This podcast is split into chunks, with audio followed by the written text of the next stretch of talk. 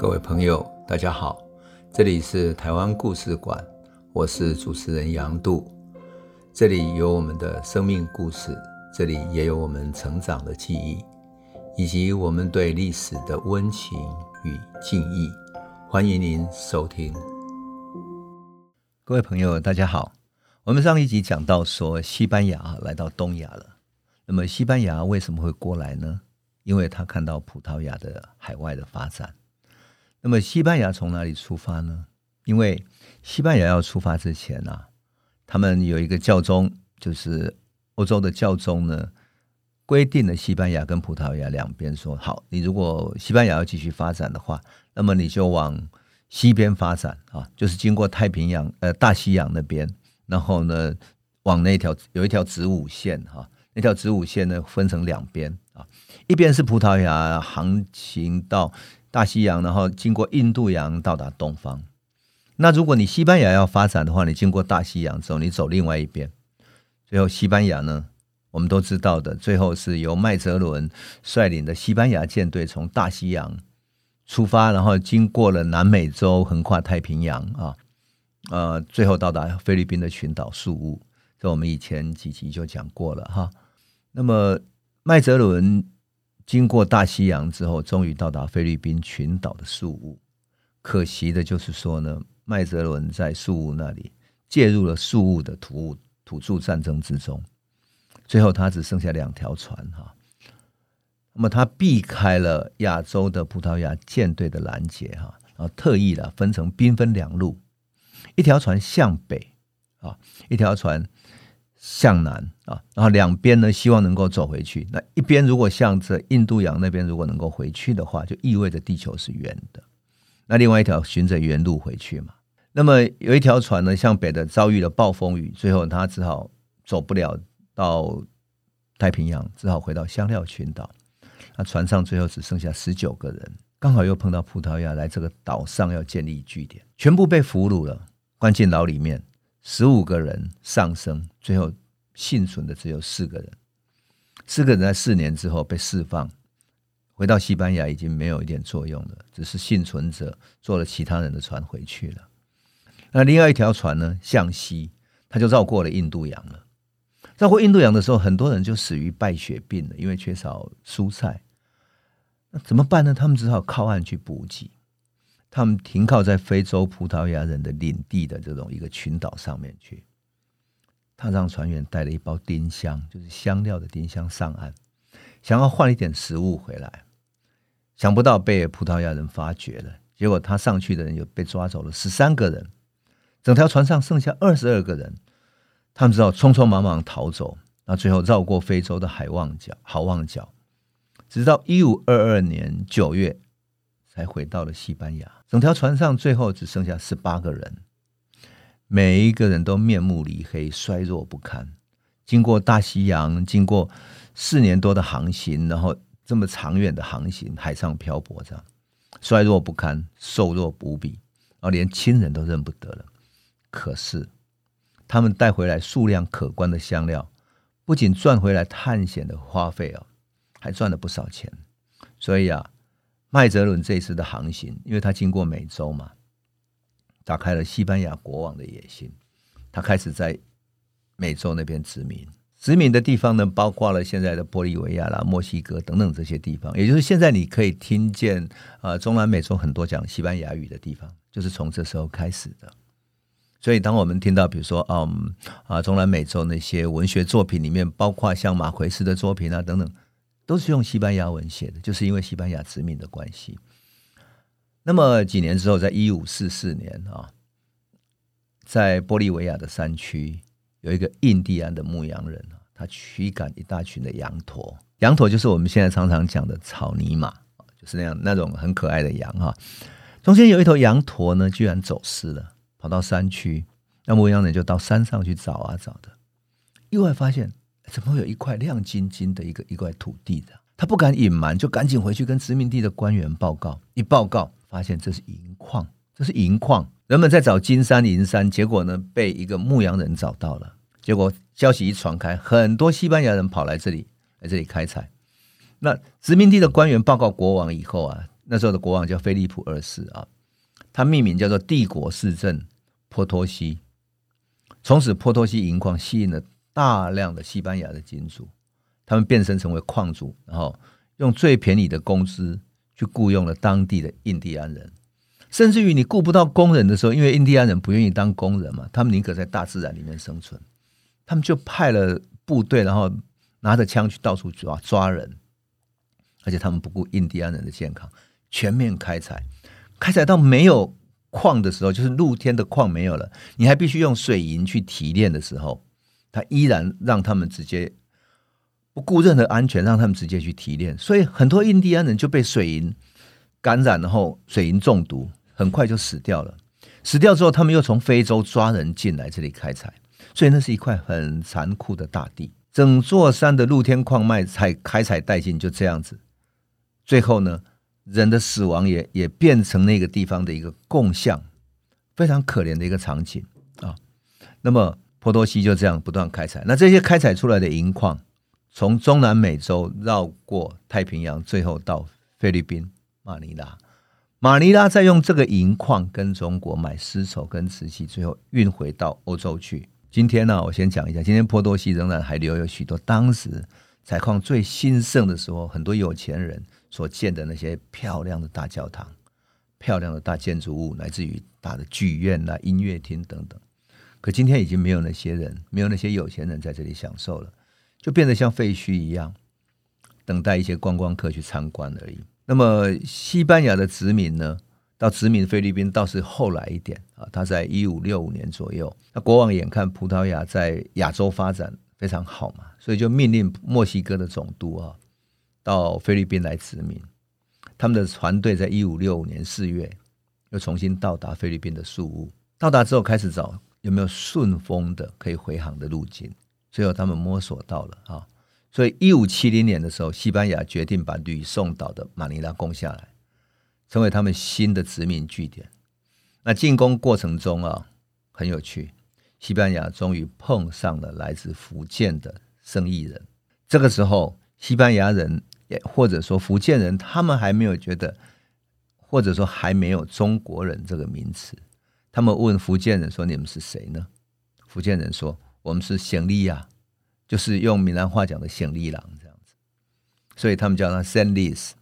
那么按照历史记载，哈，是说一五七零年啊，西班牙有一个军事指挥官叫戈蒂啊，高提。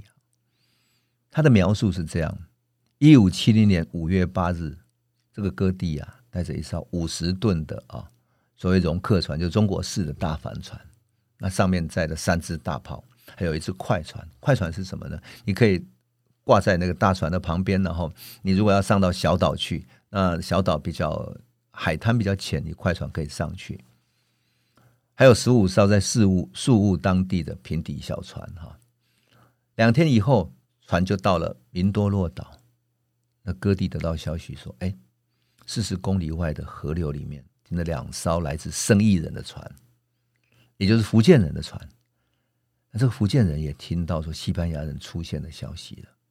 而且他们听到那种长枪的枪声，就相当紧张啊！所以当他们的船夫、西班牙的船到达的时候，那些福建的生意人站在船头打鼓、击鼓奏乐，打咚咚打。然后呢，为了防止他们来攻击，就先发射火箭，发射那些炮啦、冲天炮等等火箭这些小炮。可是这些火箭跟小炮根本没有用，因为他只能够吓吓那些原住民啊，知道以为他们听到大的声音会害怕，他没有战斗力。那这些生意人也只能够拿着长长的枪枪管子啊，还有长刀站在甲板上，一副准备要决战的样子。可是呢，这些西班牙人可不是这些生意人，他们是训练有素的战士。很快的，他们就发动攻击，然后那些土著划着小船，然后让西班牙人的军队就开过去了。很准确的涉及到这些商人，就是立刻射杀了几个这些生意人，福建的生意人。啊，他们本来就不是战士嘛，所以一看到哇，有人死伤了，很快的很害怕，就躲回到船舱里面去了。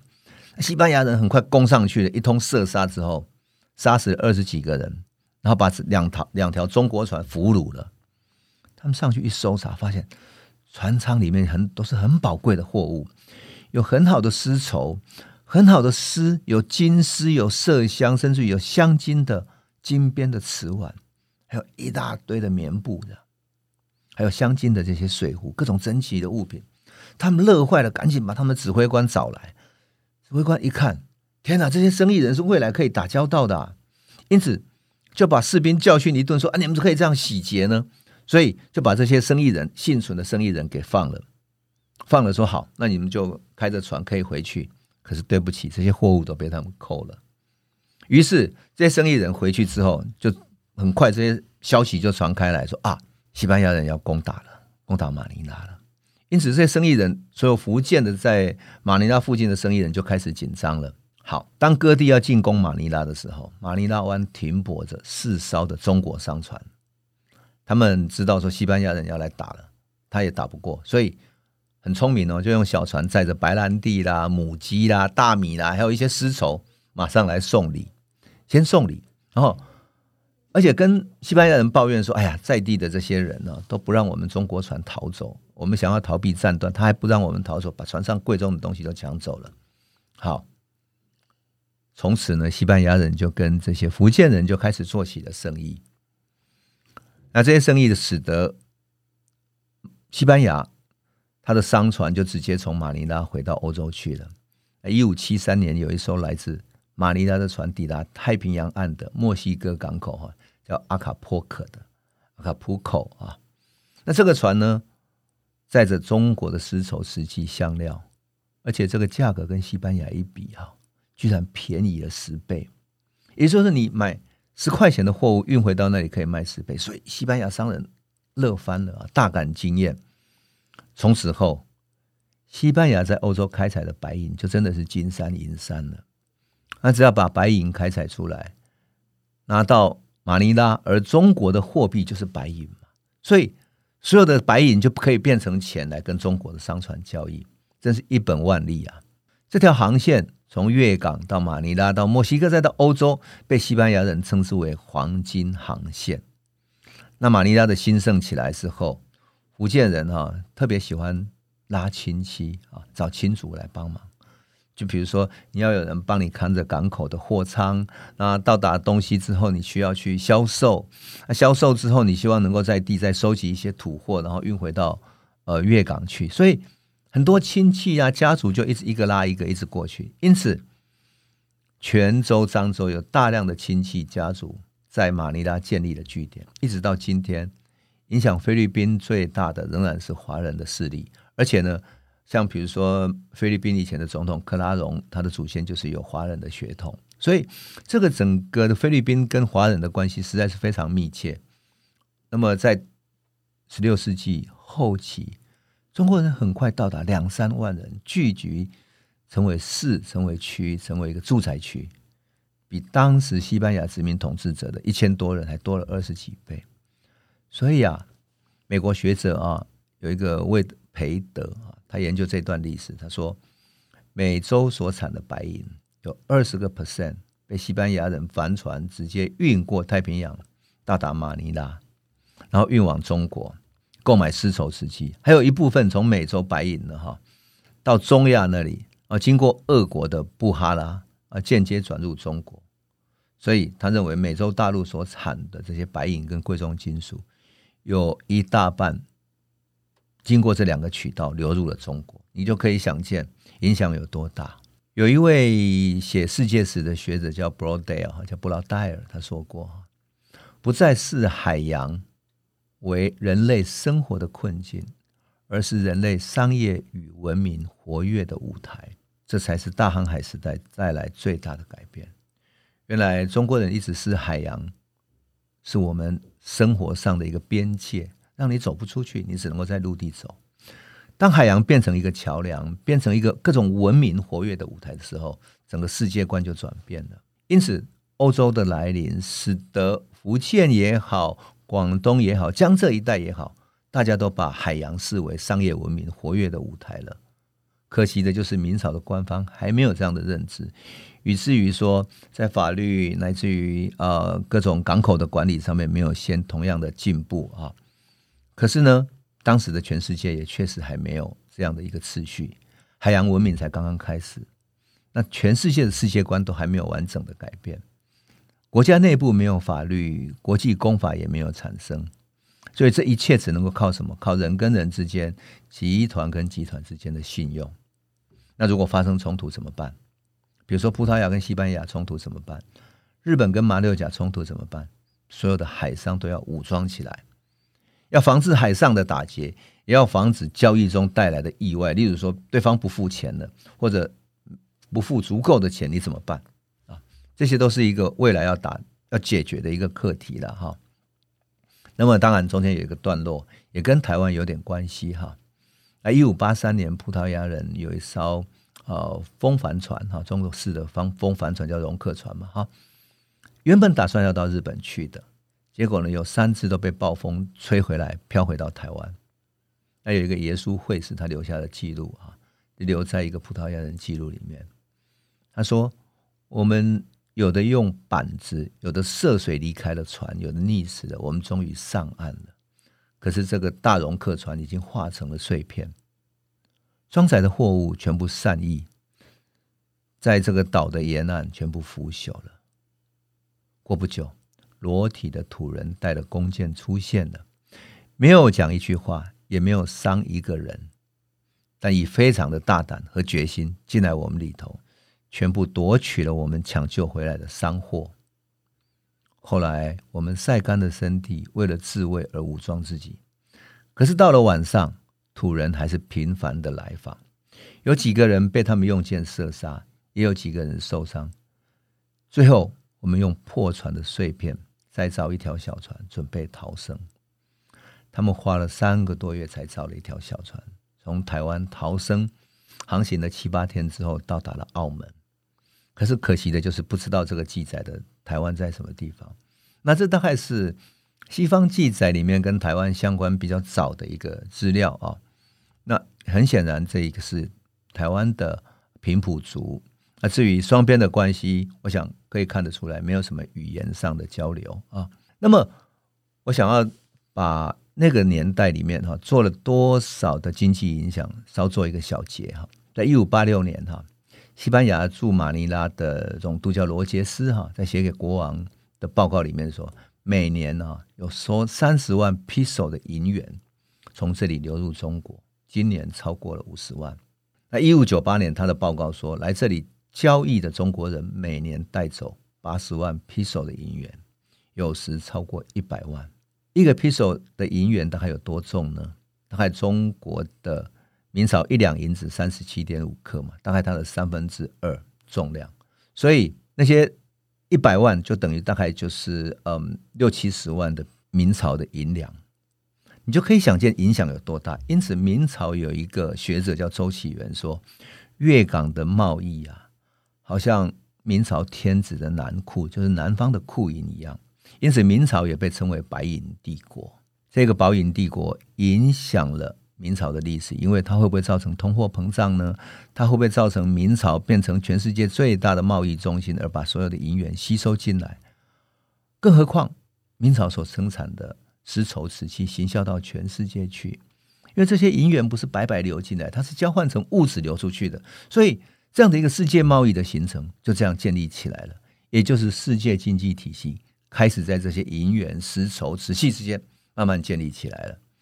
有一个学者叫全汉生哈，他在中国文化研究所学报里面写到说，一五六五年到一八一五年之间，两百多年哈，每年从西班牙美洲殖民地，包括了墨西哥、秘鲁、玻利维亚等等，运往马尼拉的白银。平均在一百万到四百万披索之间，所以一五七一年到一八二一年，从美洲运往马尼拉的白银大概有四亿披索，四亿大概就是我们很现代的观念了。可是你如果放到过去，你看四亿是多么大的一个数量啊，经济是影响多么大呀！因此，我们必须说，在粤港以及马尼拉之间所形成的世界经济体系。影响了后来的我们讲全球化的形成啊。那至于西班牙在亚洲，哈，它后来有产生什么样的影响？它是不是有野心呢？对中国有什么样的企图呢？这些帝国之间，欧洲的帝国之间有什么样的交汇？有什么样的战争呢？那我们留待下一集来继续讲故事。谢谢你。这里是台湾故事馆 Podcast，我们每周一、周五会固定更新新的台湾故事。请随时关注杨渡的台湾故事馆粉丝页，按赞并分享。最后，我们工商放送一下：若你对本节目有兴趣，可以购买纸本的《有温度的台湾史》，更方便您阅读。本节目由中华文化永续发展基金会制作，连振东文教基金会赞助。